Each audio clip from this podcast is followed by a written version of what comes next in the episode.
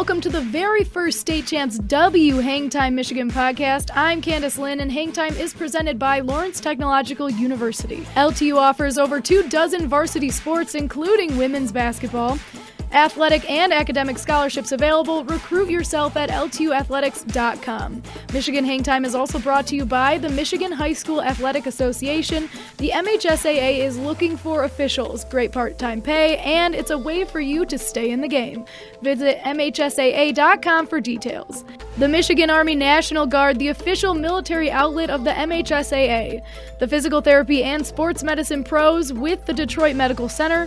A brand new series of Game Changers features will debut in January across the State Champs Network. And if you're in pain or injured for immediate care, go to dmc.org slash gamechangers. And the Detroit Athletic Club Foundation's Male and Female Athlete of the Year Awards. Are you an elite student athlete with good grades and represent leadership for your team and community? You could be nominated. Download the application at dacathleteoftheyear.com. This is the companion podcast to our state champs W Hangtime Michigan digital show. We've got highlights and the information on some of the best holiday tournaments. Check it out on our website, statechampsw.com. Join us for the first Chalk Talk of the season, sponsored by the Basketball Coaches Association of Michigan. Today, we're starting with the head girls basketball coach at Sandusky High School, Al DeMott. How are you doing today, Coach? And thank you so much for taking a few minutes with us today to talk some hoops. I'm doing great. Wonderful. We got a game tonight. We're looking forward to playing. So not like last year when we had the COVID to fight and that. It's much better this year. Oh, good. Well, good luck tonight, first of all. So to Thank get you. us started, uh, just to give you like a little bit of a pedestal to stand on to start off the interview, you're just one of two coaches in the state of Michigan who have more than 700 wins. You entered the season just about 30 wins shy of former Detroit Country Day head coach and legend Frank Orlando's all time record of 767. When you sit back and think about that, what comes to mind?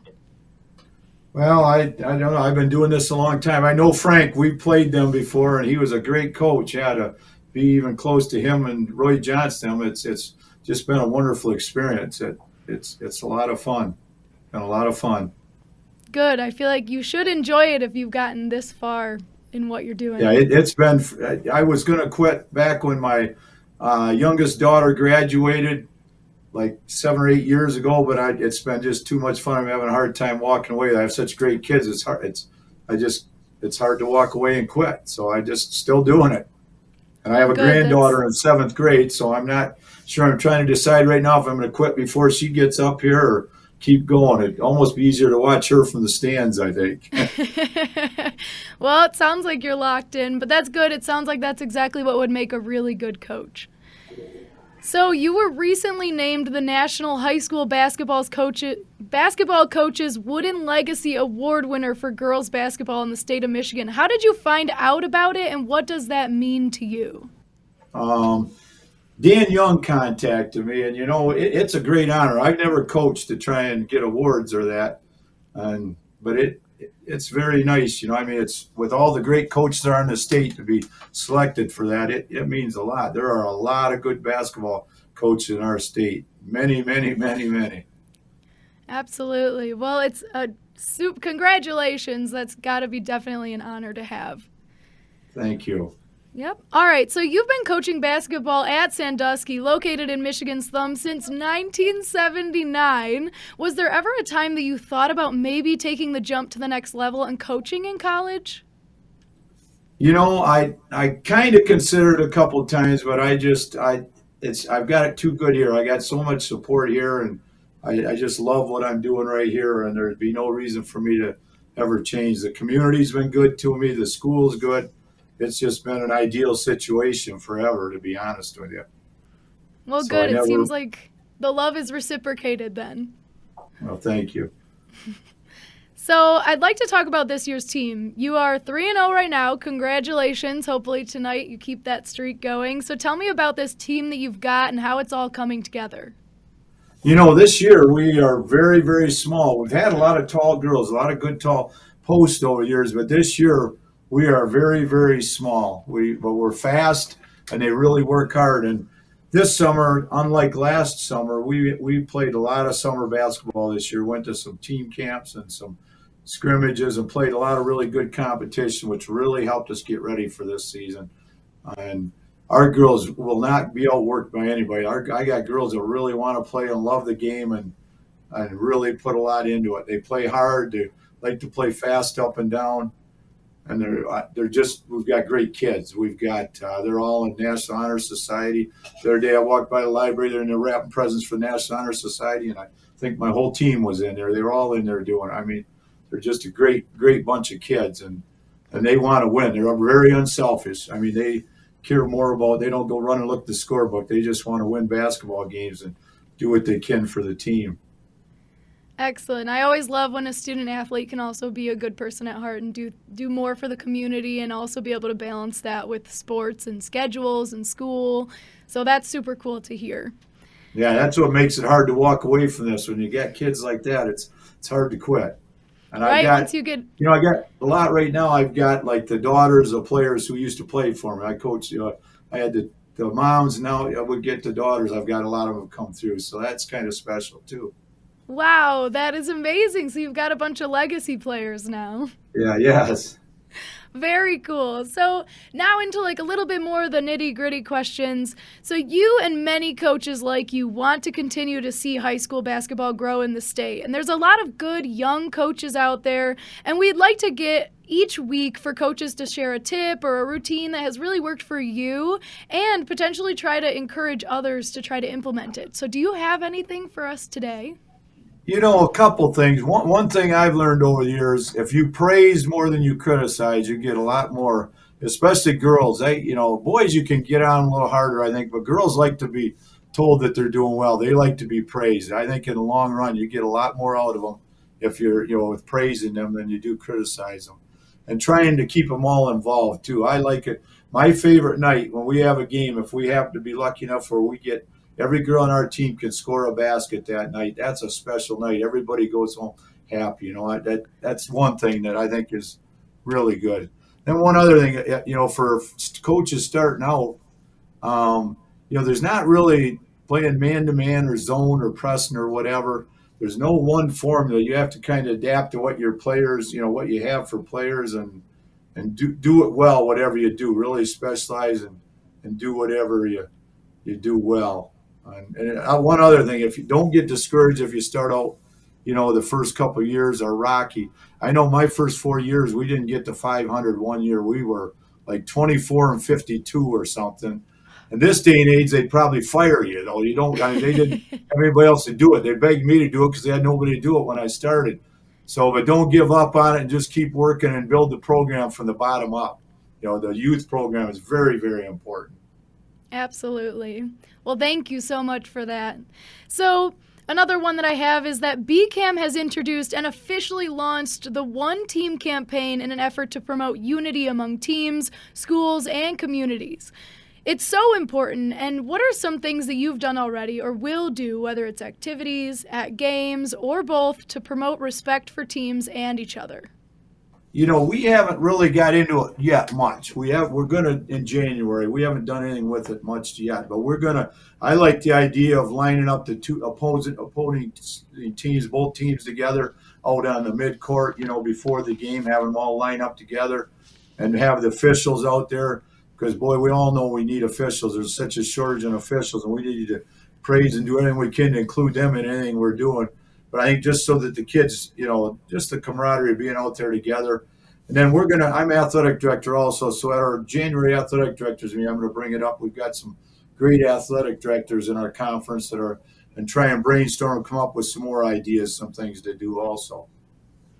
But right Excellent. now, we haven't really done a lot yet, but that's going to be a very nice thing that BCAM's pushing. Good. Well, even just from your demeanor and everything that I've learned about you today, especially, I think that you'd be a good candidate to kind of help this thing become a reality. So. No, thanks. All right. Well, Coach DeMott, thank you again for all that you do for basketball. Good luck this season, and we will see you on the hardwood. Do you have anything else to say for us today? No, I, I appreciate you taking the time to interview me here, and it's like I said, I thanks for for all your support, and thanks for all State Champs does for sports in the state of Michigan. We're lucky to have you guys pushing you know all the things, and I, I watched you know I know you cover all the sports, which is really nice, special for basketball for us, but I know you do all the sports, and you guys do a great job, and we're excited for BCAM to be a partner with you. Yeah, so are we. Thank you so much. All right, have a great day. You too. Now it's time to get in some rankings talk with State Champs own Matt Mowry. Your latest top 25 rankings can be found at statechampsnetwork.com. Thanks for joining me today, Matt. No problem. Great to be here. All right, so your number one team in the state, Detroit Edison, just had their incredible winning streak snapped. Talk about that. Yeah, that was uh, probably one of the games of the year when uh, the number one team in uh, the state of Michigan, Edison, took on the number one team conceivably in, in Indiana, uh, in South Bend, Washington, a runner-up in the 3A division last year, and they these two teams between them have probably eight kids who will end up going on to Division One scholarships in basketball. Uh, it was just a, it, from everything that I heard, it was an incredible game. Went to two overtimes before South Bend, Washington pulled it out uh, 77 or 79 77. obviously, this is not one where you go, oh, well, we got to drop them in the rankings. This this kind of proved what we all thought about Edison was that obviously no drop off from them. They keep graduating Miss Basketball winners, and they keep bringing in a new candidate or or or having a new candidate kind of step into that role. This year, it's kind of Ruby Whitehorn. It's her turn to be the Miss Basketball. Yeah, it, it was a 59 game winning streak they had because obviously their last season was. Uh, halted with a they had to withdraw from the tournament last year because of a COVID-19 exposure in districts so technically, they didn't lose, uh, even though if you want to, I guess, say that was a, a, forfeit loss. And the year before that, they were still alive when when COVID halted everything in the basketball tournament. They hadn't lost. Uh, a game overall since they lost early season in 2019, I believe, and it was to uh, Columbus Africentric in in one of these early season. I believe that was the Best of Michigan Classic that they lost in way back then. And again, that was a top 10, you know, kind of nationally matchup uh, between two programs that had kids going on to, you know, Tennessee and Mississippi State, and it was just one of those uh, incredible matchups. Edison still has a streak going. They have not lost to a Michigan team since they lost to Ypsilanti Arbor Prep like almost a calendar year before that last loss. It has been a long time since anybody has taken them out. I believe before that, the last one may have been Saginaw Heritage. But I mean, this is this is what we're at with this this Edison team. We're, we're talking years and trying to remember two or three losses that they've had in maybe a six year span. It's it's just been an incredible run for Edison. Well, excellent. So, what is one team in your top 25 that really intrigues you and has the potential of being a real breakthrough threat to make a run? Well, I think the easy answer might be number three, Midland Dow, simply because they have some big wins already. They beat uh, the defending Division One champion Hudsonville. Um, real early a couple weeks ago, and, and then they beat uh, number nine Grass Lake Grass Lake was the defending D3 champion. Um, it will be interesting to see if they do end up matching up with Hudsonville down the road. That's not one of the, the team I really want to talk about. We, we kind of talked about this team a little bit last year in this kind of a setting. Redford Westfield Prep. It's a program that's only in its third year. Uh, they've gone from Division three. They were in, in D three last year. They've bumped up to D two this year. Um, lots of talented kids on that roster. A couple kids who have are, approaching the thousand point plateau or, or have just tipped over. Um, it, it's a program that has gotten real good real fast, and they've added this year a couple of top notch coaches. Um, in, in Eric Lindsay uh, and uh, Dave Mann, who who's known for you know back in the 1990s at Redford Bishop Borgess, and then more recently those two were together at uh, Harper Woods Chandler Park Academy, had them in kind of the contender status. They've come over to uh, to help out with uh, with that that Redford Westfield prep Westfield Prep, I believe, coming into the week was five and zero oh already, and that's a team that they they're looking like one of those teams that's willing to take on anybody at any time and kind of prove themselves. Obviously, being in the quadrant they are in Division Two, they're probably going to end up running into. Uh, into Edison at some point in the postseason, but it will be interesting to see, you know, especially with a program that doesn't really have a winning history like that or, or any history, frankly, um, to see how, how quickly they're able to kind of get over that learning curve and learn how to win on a big time level. All right, great. And are there any teams that you feel out there that might jump into the top 25 once we hit January?